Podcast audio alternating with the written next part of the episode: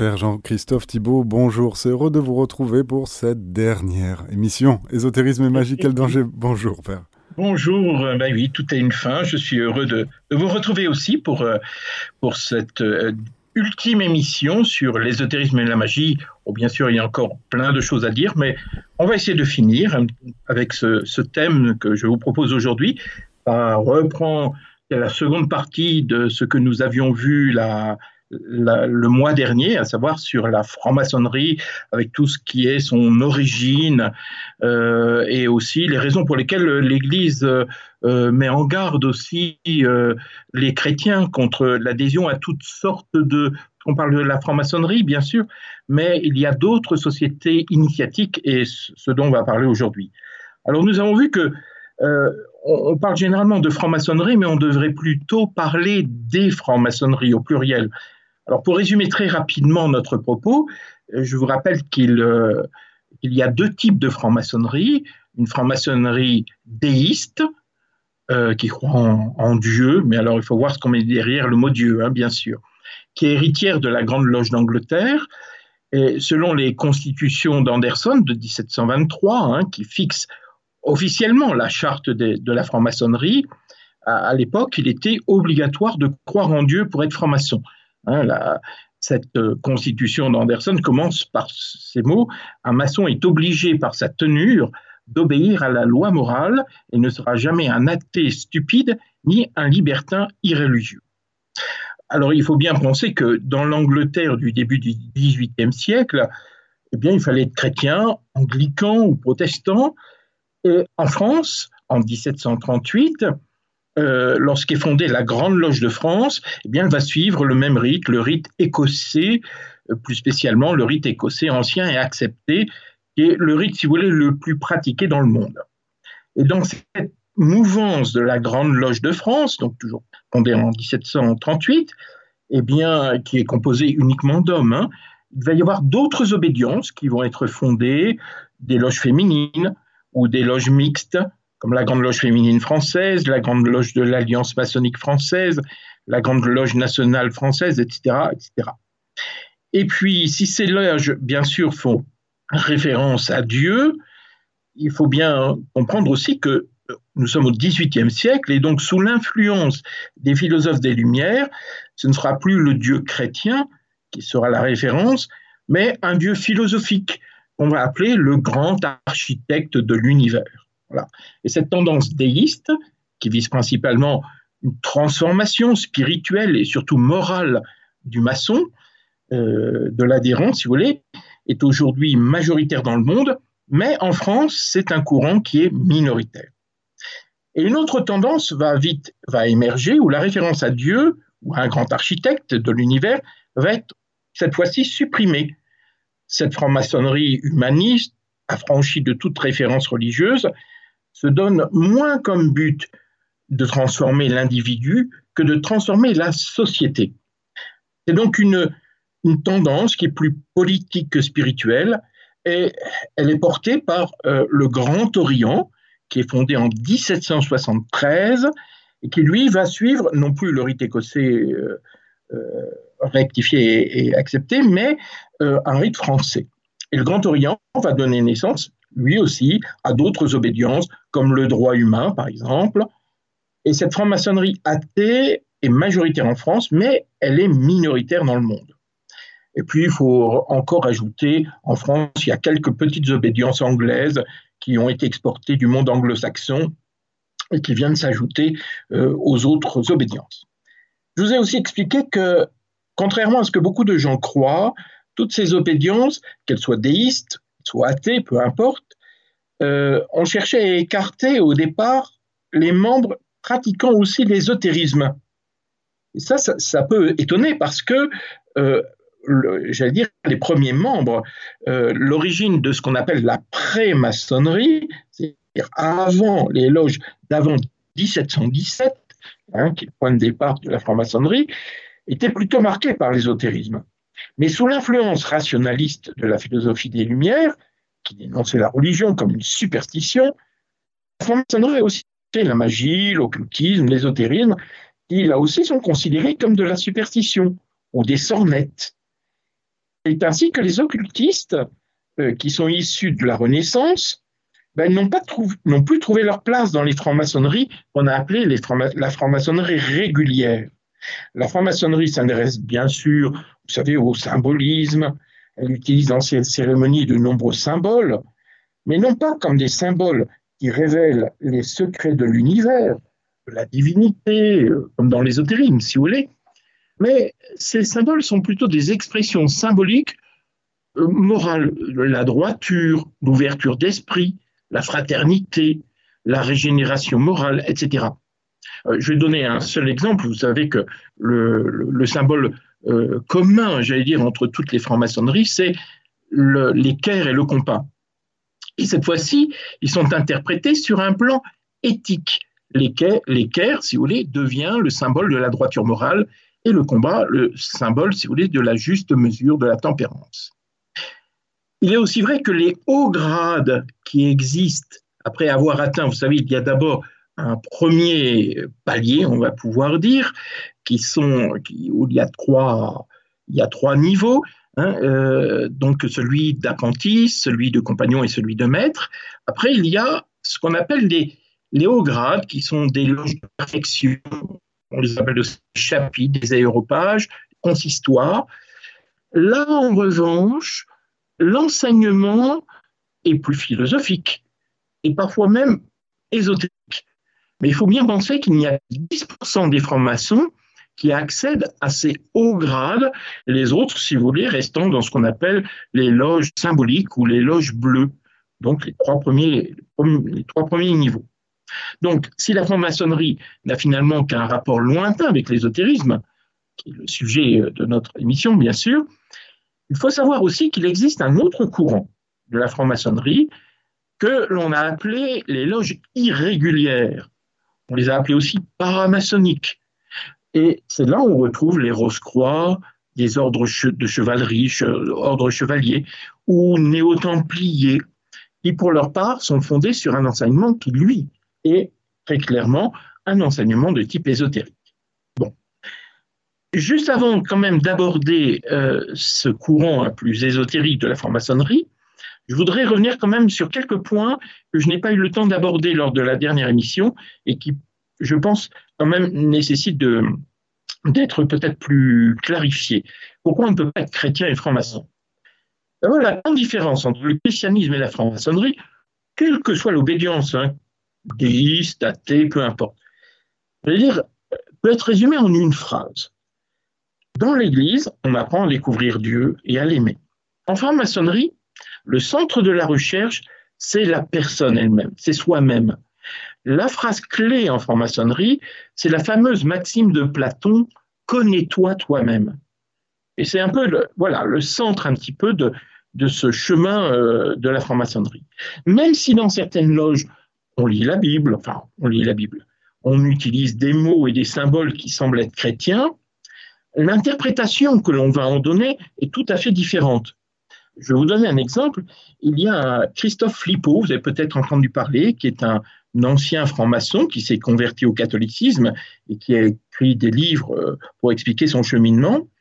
Par contre, dans une vidéo qu'il a faite avec le frère Paul Adrien, vous savez, euh, euh, qui, fait des émissions sur YouTube, etc., qui est un dominicain, il a raconté, par exemple, que le récit de la brebis perdue dans l'Évangile, hein, Saint Luc, on connaît bien, n'a pas du tout le même sens on le lit en Église ou en franc-maçonnerie.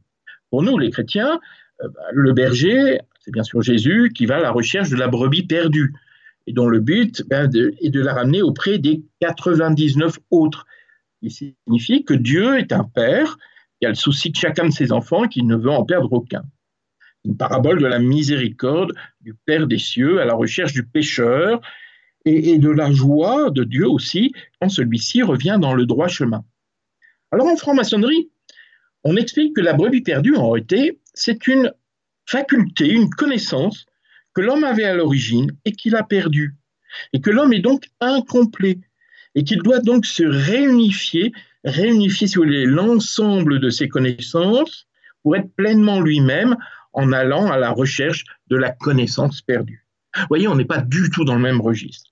Euh, c'est de même, euh, il parle par exemple de la chute d'Adam et Ève, mais il ne s'agit pas d'une chute morale en raison d'une désobéissance vis-à-vis de Dieu, tentation d'orgueil qui consiste à vouloir euh, manger du fruit de la connaissance du bien et du mal. En franc-maçonnerie, cette chute d'Adam et Ève, eh bien, c'est la chute de l'âme divine d'Adam et Ève dans la matière. Et cette, Finalement, cette chute dans la matière a fait que l'homme et la femme, enfin l'humanité, a oublié les connaissances qu'il avait en plénitude lorsqu'il était dans le Jardin d'Éden. Et le Jardin d'Éden représente finalement un état de perfection où sa nature était entièrement divine. Et l'homme doit donc, par la connaissance, élever peu à peu son âme pour retrouver son état premier, qui est l'état adamique, l'état d'Adam, avant la chute dans la matière, dans un corps physique. Alors nous voyons bien ce qui est au centre de la franc-maçonnerie, ben, c'est ce qu'on appelle la vieille gnose, hein, ce mot qui signifie connaissance, qui prétend que nous sommes libérés par la connaissance et non pas par l'humble, par l'accueil humble et joyeux de la grâce divine. Dans la franc-maçonnerie, l'homme prend finalement la place de Dieu. Il est le centre du monde. Alors que dans la foi chrétienne, bien sûr, ce qui compte, c'est l'amour de Dieu et du prochain qui est essentiel au salut. Ce n'est pas la connaissance, mais c'est l'amour. Et tout cela fait que dès la fondation de la franc-maçonnerie, dès 1738, donc c'est vraiment dès l'origine, le pape Clément XII euh, a tout de suite vu l'incompatibilité entre la franc-maçonnerie et le christianisme. Et d'autres papes ont confirmé, je ne vais pas tous les citer, euh, juste les premiers, Benoît XIV en 1751, le pape VII en 1821, le pape Léon XII en 1825, etc., etc. Il y a neuf rappels avant les derniers, qui sont ceux du pape Jean-Paul II en 1998 et celui du cardinal Ratzinger, avant qu'il soit pape, bien sûr, dans une note doctrinale assez fouillée d'ailleurs, qu'on peut trouver facilement, de la congrégation pour la doctrine de la foi en 2002. Alors le moins qu'on puisse dire, c'est que l'Église a, la suite dans les idées. Et à chaque fois, elle, veut, elle veut être honnête, elle se réinterroge, elle, se repose la question, est-ce que vraiment euh, on peut être chrétien et franc-maçon? Et à chaque fois, elle arrive à la conclusion que ça n'est pas possible. Un autre point de divergence entre l'Église et la franc-maçonnerie, c'est justement sur la notion d'initiation. Et on va en revenir dans la deuxième partie, hein, je vais en reparler. Le principe même où l'on s'engage finalement, quand vous êtes franc-maçon, euh, on vous engage dans un mouvement, mais vous ne savez pas du tout ce qu'on va vous enseigner. Parce qu'on vous dit, ben, vous l'apprendrez au fur et à mesure de vos initiations. Et vous promettez même obéissance sans savoir ce que l'on va vous demander de croire. Et ça, c'est totalement contraire à l'esprit d'ouverture, de droiture, de vérité. Et c'est pas du tout dans l'esprit d'un Dieu qui se révèle à l'homme et qui ne veut rien cacher. Hein, rappelez-vous cette parole de l'Évangile, il n'y a rien de caché qui ne doive être découvert, ni de secret qui ne doivent être connus. Saint Luc, chapitre 12, verset 2. Rien de caché qui ne doit être connu. Euh, j'en profite d'ailleurs pour faire une parenthèse. Euh, ces derniers temps, j'étais souvent, on m'a souvent fait cette, enfin, on, m'a dit finalement, oui, mais euh, pourtant, il est quand même légitime de parler d'ésotérisme dans l'Église, dans la mesure où l'Église, bien, elle serait en, trois, il y aurait trois visages de l'Église, pourrait-on dire. Il y a l'Église militante, qui serait l'Église des baptisés, qui sont appelés à témoigner, où les chrétiens sont un peu comme des soldats luttons contre le mal et contre le diable. Il y a une Église souffrante, l'Église des martyrs, ces deux églises étant exotériques, c'est-à-dire euh, euh, ils sont visibles, c'est la partie visible de l'Église et le pape serait le chef, si vous voulez. Et puis il y aurait une autre Église qu'on appelle l'Église triomphante. Euh, je vais vous dire un peu ce que c'est en réalité. Hein. L'Église triomphante, qui est une Église ésotérique, ésotérique dans le sens de caché, et qui est fondée sur des croyants qui, eux, ont accédé à un enseignement secret que Jésus n'aurait réservé qu'à ses apôtres avec une connaissance qui est au-dessus des dogmes, au-dessus de la théologie, et qui serait plutôt d'ordre métaphysique et très spirituel. En réalité, cette vision, c'est une déviation d'une vision de théologie très classique et très belle, hein, qui distingue en réalité l'Église militante ou pèlerine, c'est celle qui est composée des baptisés qui vivent ici-bas. L'Église souffrante ou pénitente, en réalité composée des âmes du purgatoire, ce n'est pas une question de martyrs là, c'est ceux qui sont au, purgatoire. Et puis enfin, l'Église triomphante, qui est l'Église des élus qui sont au ciel et qui, eux, ont la vision béatifique. Et dans cette vision, ce qui est mis en avant, c'est que l'Église de la terre et l'Église du ciel, finalement, ne font qu'un. Ces trois églises, finalement, sont unies. Il n'y a pas deux églises, une pour les baptisés de base et une église cachée, euh, réservée à une élite. C'est il n'y a qu'une seule église et on appelle ça la communion des saints. C'est la raison pour laquelle dans le credo, vous savez, on dit que nous croyons à l'église une sainte, catholique et apostolique. Unam sanctam catholicam et apostolicam ecclesiam. Unam. Pourquoi une? Alors beaucoup de gens pensent que c'est ça fait allusion aux divisions dans l'Église entre les catholiques, les protestants et les orthodoxes. Mais le credo, vous savez bien, a été rédigé bien avant les schismes.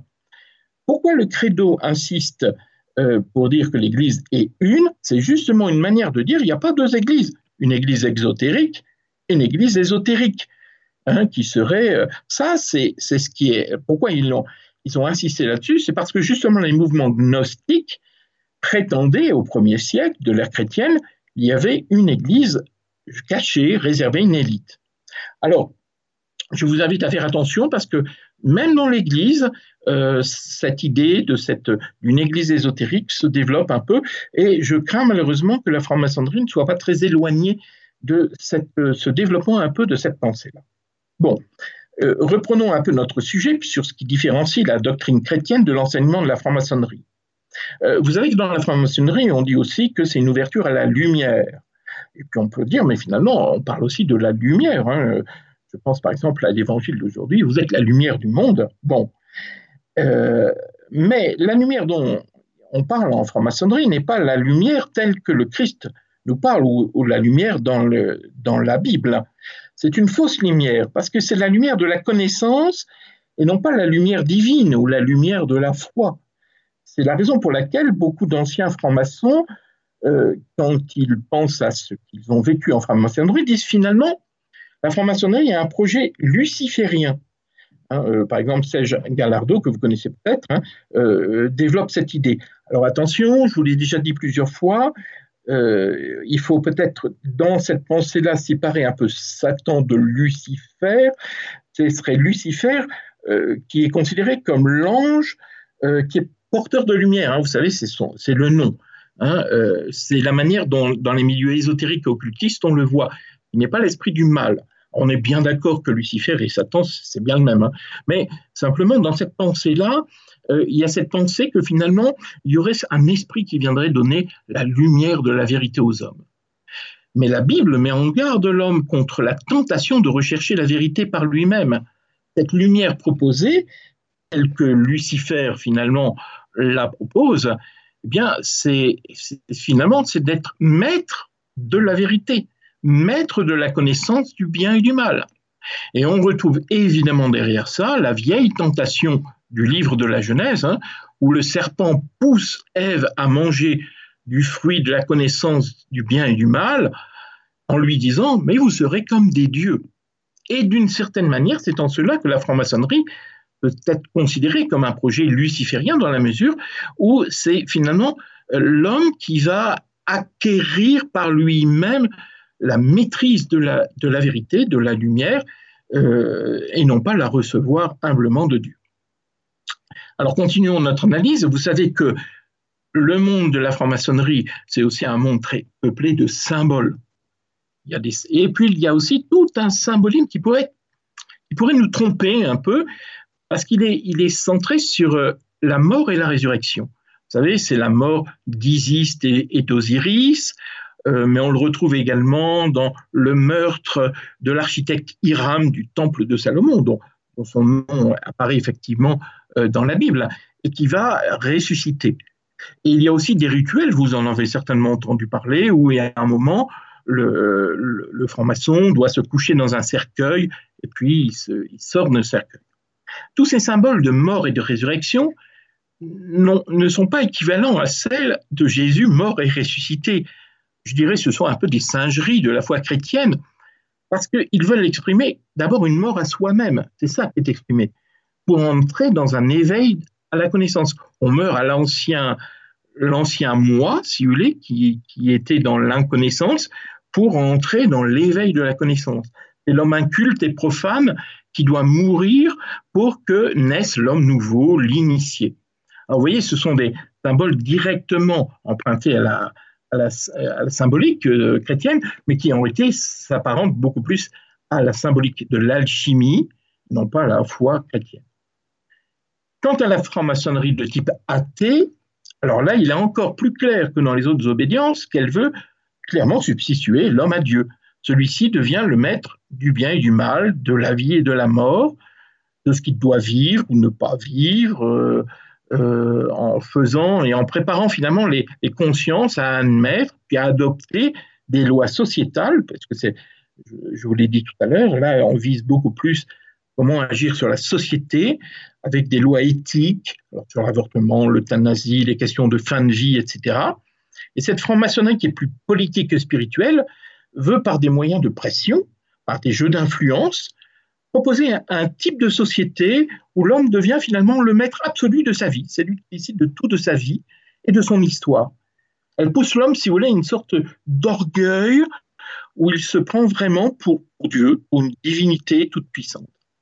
Alors la franc-maçonnerie parle de liberté, de démocratie, mais elle cherche aussi à établir une sorte d'élite d'hommes et de femmes qui vont se placer au-dessus de tous les autres, hein, des initiés qui, eux, savent qui est bien, ce qui est bon pour les autres, parce qu'ils sont plus intelligents, plus sages, une élite d'initiés qui va guider le pauvre peuple profane et stupide. Voilà.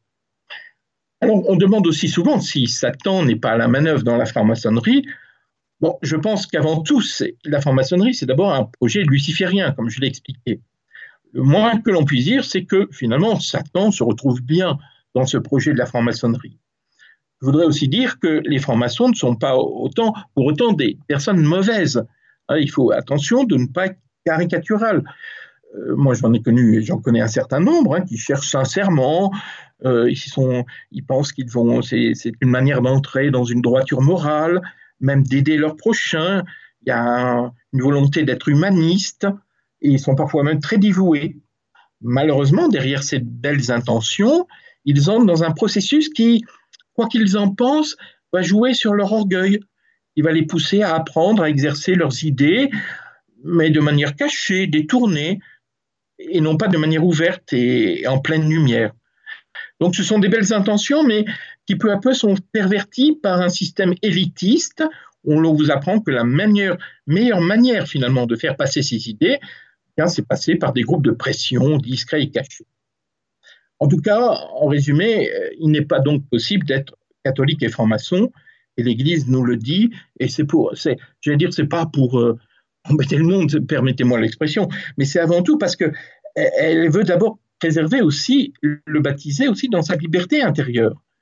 Euh, bien sûr, certains sont tentés en disant mais la franc-maçonnerie est une fraternité ouverte et tolérante, mais ils se leurrent on ne peut pas entrer en franc-maçonnerie, quelle que soit l'obédience, et il faut être clair sur ce sujet parce qu'on n'est pas tout à fait dans les mêmes registres et il faut choisir son camp.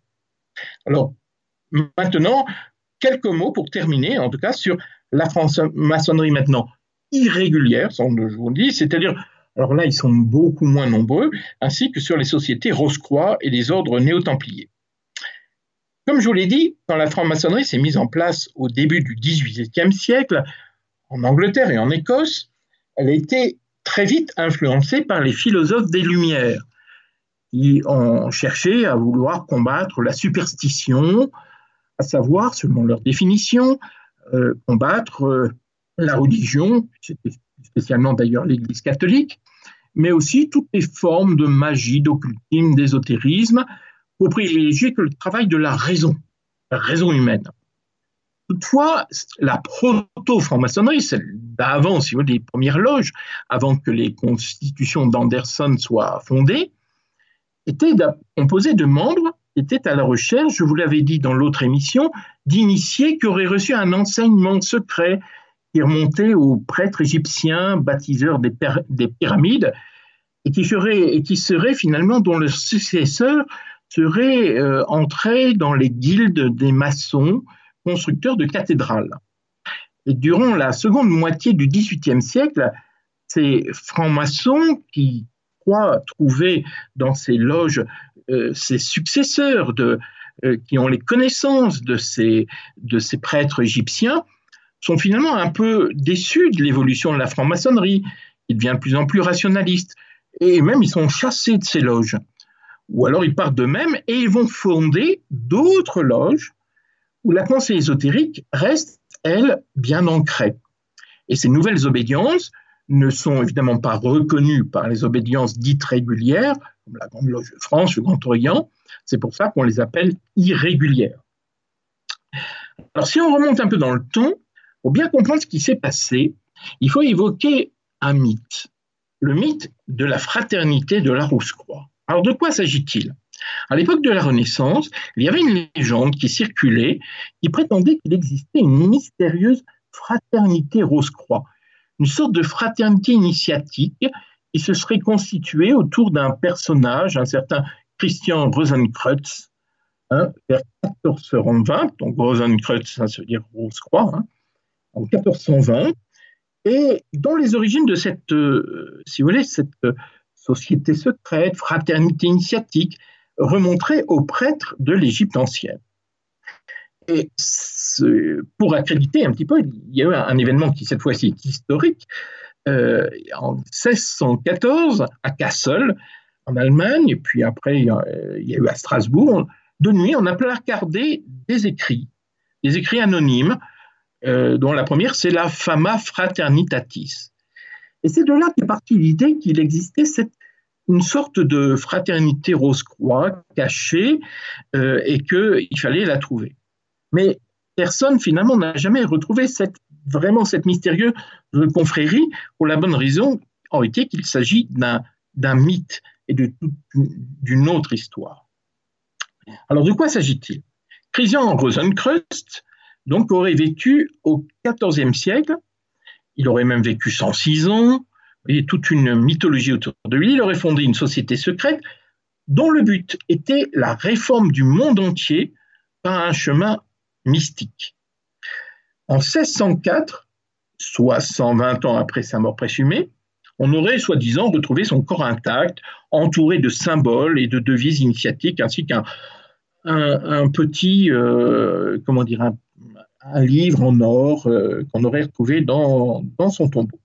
En réalité, les historiens sont très clairs, il n'y a aucune preuve de l'existence de ce Christian Rosenkreuz et de son prétendu ordre Rose-Croix. En réalité, ce sont des jeunes luthériens qui, au début du XVIIe siècle, se sont réunis dans une société qui était appelée le Cercle de Tübingen et qui euh, avait comme euh, chef en particulier un certain Johann Valentin André, Andrea, euh, qui sont à l'origine de ces fameux manifestes ont été publiés anonymement, cloués, voilà, des, bouts de papier qui auraient été cloués euh, sur les murs entre 1614 et 1616. Fama Fraternitatis, il y en a une autre qui s'appelle Confessio Fraternitatis, et puis après, un autre texte un peu étrange, Les noces chimiques de Christian Rosenkreuz. Et à quoi, que voulait-il? Eh bien, il voulait une reformation générale, plus radicale encore que la réforme protestante, pour fonder une nouvelle religion universelle, fondée sur des bases nouvelles, une authentique république chrétienne en Europe. Et ces manifestes, quand on les lit, hein, ils sont beaucoup plus politiques que spirituels, et ils étaient destinés aux philosophes, aux savants, aux hommes d'État.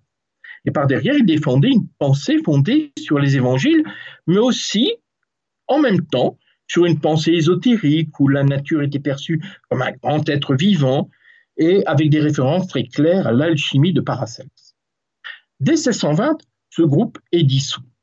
Mais un peu partout en Europe, intrigués par ces proclamations, mais ignorant des véritables buts que André, a, lui-même euh, appelé par la suite, il a appelé ça un ludobrium, c'est-à-dire une plaisanterie, un canular, lui-même a dit que c'était une plaisanterie, certains individus ont répondu à, à l'appel supposé de ces Rose-Croix. Et il va s'en suivre toute une littérature très copieuse pendant des décennies, et qui va forger toute cette tradition dite rosicrucienne. et des, personnalités très diverses comme Joachim de Flore, Jacob Böhm, Descartes ou Paracels euh, vont prétendre avoir fait partie de cette, cette société initiatique. Dans la seconde moitié du XVIIIe siècle, face à l'évolution rationaliste et politique de la franc-maçonnerie, un certain nombre de francs-maçons qui ont quitté, soit qui ont rejeté les obédiences, ont fondé leur propre loge. Et c'est pour ça qu'ils ont imaginé de retrouver le vrai rituel franc-maçon, le plus ancien, le plus vénérable, plus vénérable que le rite écossais ou le rite français, euh, et ce qui viendrait directement des prêtres égyptiens. Et c'est un certain conte de Cagliostro, vous en avez peut-être entendu parler, qui est un, alchimiste au fort tempérament, qui va affirmer que lui-même que toutes les lumières viennent de l'Orient et toute initiation vient de l'Égypte. Et le 24 décembre 1784, Cagliostro, à Lyon, va fonder une loge, il va appeler la sagesse triomphante, dans laquelle il va utiliser un rite qui va appeler le rite de la haute maçonnerie égyptienne. Vous voyez, on n'est plus dans le rite écossais, mais de la maçonnerie égyptienne. Et c'est à partir de là, il va développer, à partir du 19e, 20e siècle, il va y avoir tout un développement de franc-maçonnerie dit de rite égyptien qui va se fédérer autour des occultistes et des ésotéristes qui finalement vont adhérer plutôt que d'entrer dans la franc-maçonnerie de rite écossais, ils vont plutôt entrer dans des francs-maçonneries de rite égyptien. Alors évidemment, ce rite égyptien remontant au, vous imaginez bien, hein, euh, au, premier euh, prêtre égyptien n'a rien de traditionnel. Euh, il y a un certain Roger Dachès, hein, hein, qui, est un spécialiste, qui dit très clairement que le rituel de Cagliostro c'est d'abord, euh, il a inventé, enfin, il a reconstruit à partir de briques et de broc. C'est d'inspiration surtout magique, dit-il. Il n'a rien d'égyptien. Je le cite encore, surtout théurgique et magique, selon lesquels les rituels de Cagliostro vivent la régénération, font appel aux anges, recourent aux prières et requièrent un médium. le médium, c'était souvent un enfant qu'on appelait colombe ou pupille, à qui on accordait des visions à travers un verre d'eau. Grand spectacle, dit-il, devant une société ébahie et frémissante. Vous voyez, nous avons ici à faire tout un rituel qui touche plus à la magie, aux expériences, surtout aux expériences médiumniques. Nous sommes euh, dans l'époque du spiritisme, il ne faut pas l'oublier, et nous sommes beaucoup plus loin d'une franc-maçonnerie humaniste et politique, des loges régulières. Et cette franc-maçonnerie de, de rite égyptien va se diversifier et se regrouper principalement dans des rites plus importants, comme ceux de Misraïm et Memphis, qui vont d'ailleurs euh, se, fonder ensemble, Memphis, Misraïm. Et puis, ils sont très connus parce qu'ils ont euh, énormément de grades. Alors là, on n'est plus dans les 33 grades, on est dans des centaines de grades. Bon.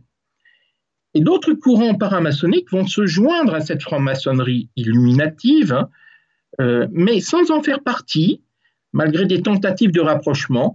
Alors, vous avez peut-être entendu parler, ce sont les ordres rosicruciens. Alors, en particulier, il y a la rose-croix kabbalistique et la Golden Dawn, si vous avez déjà entendu parler, des sociétés de théosophie, et puis il y a aussi des sociétés plus chrétiennes, plus christiques, comme par exemple le martinisme, est associé à une église qui s'appelle d'abord qui a pris le nom Église catholique gnostique, jusqu'à ce qu'il s'appelle aujourd'hui l'Église gnostique. Ils ont leurs prêtres, leurs évêques, leurs célébrations de messe. Euh, d'ailleurs, ils ont gardé le rite traditionnel. Et puis, voilà. Et puis, euh, là-dessus, encore d'autres choses qui vont se joindre, des ordres de néo-chevalerie et de chevalerie templière.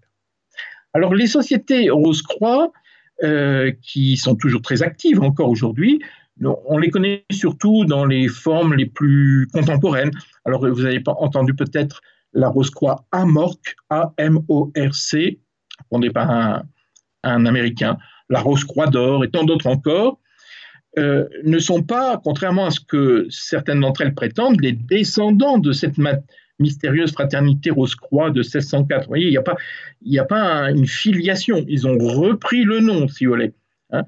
Et euh, je vous rappelle qu'en plus, la, fraternité Rose-Croix d'origine, ça, avait d'abord un, projet plus politique.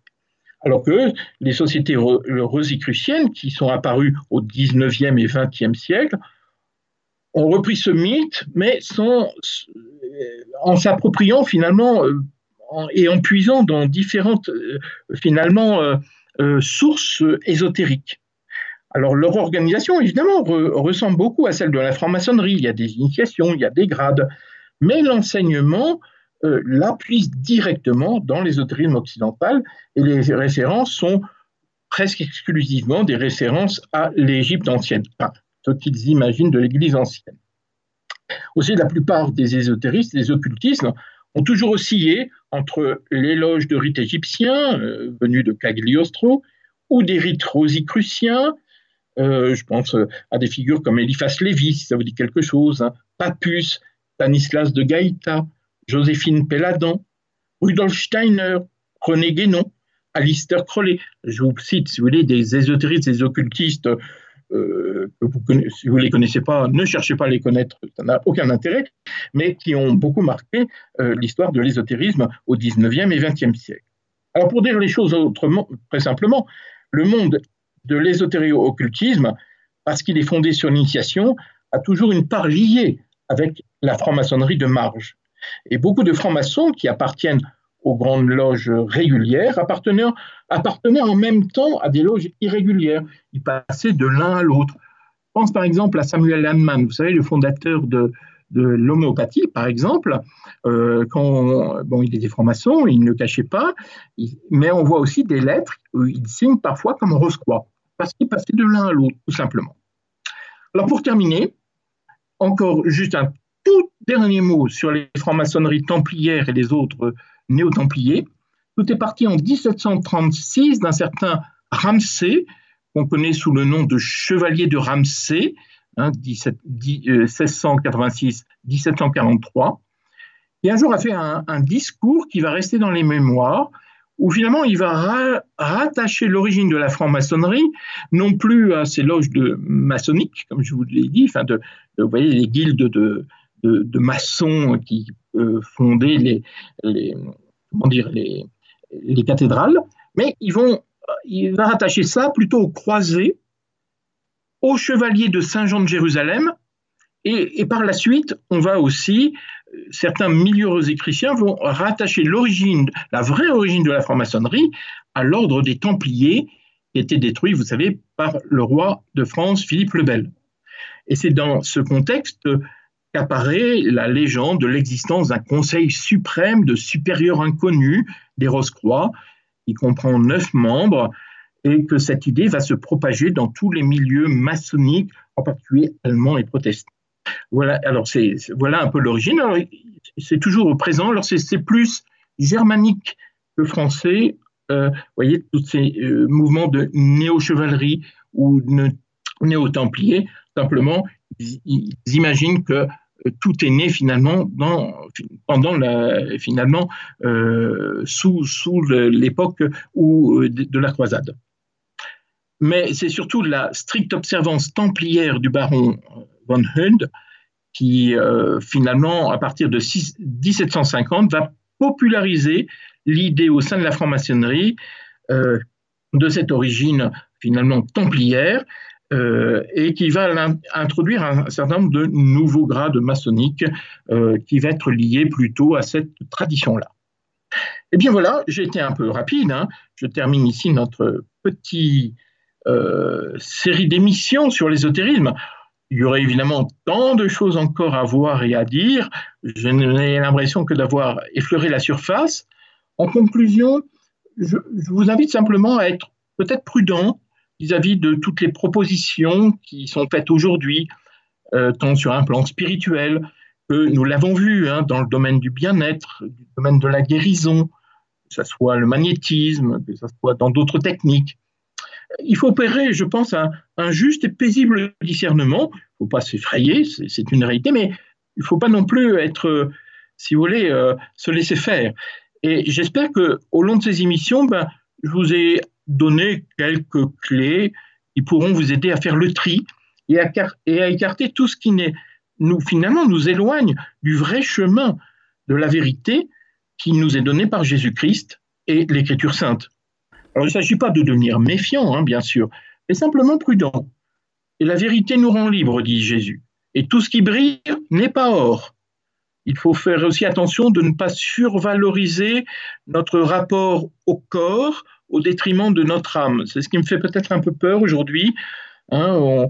on, voit bien que l'ésotérisme et la magie sont beaucoup entrés dans, tout ce qui est nouvelle thérapie, etc., où finalement, à la fois, il y a un mépris du corps, c'est ça qui est paradoxal, et en même temps, euh, finalement, l'âme est, est, utilisée, mais euh, ça n'est qu'un un moyen finalement de s'élever et, de pouvoir euh, rejoindre un hypothétique principe premier, etc.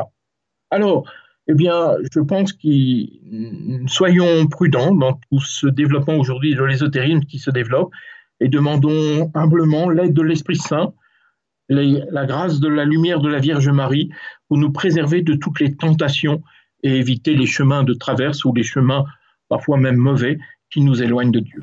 Alors, chers auditeurs de Radio Maria France, eh bien, je vous bénis de tout mon cœur et je vous invite aussi à prier pour, pour moi-même et je prierai pour vous, c'est promis.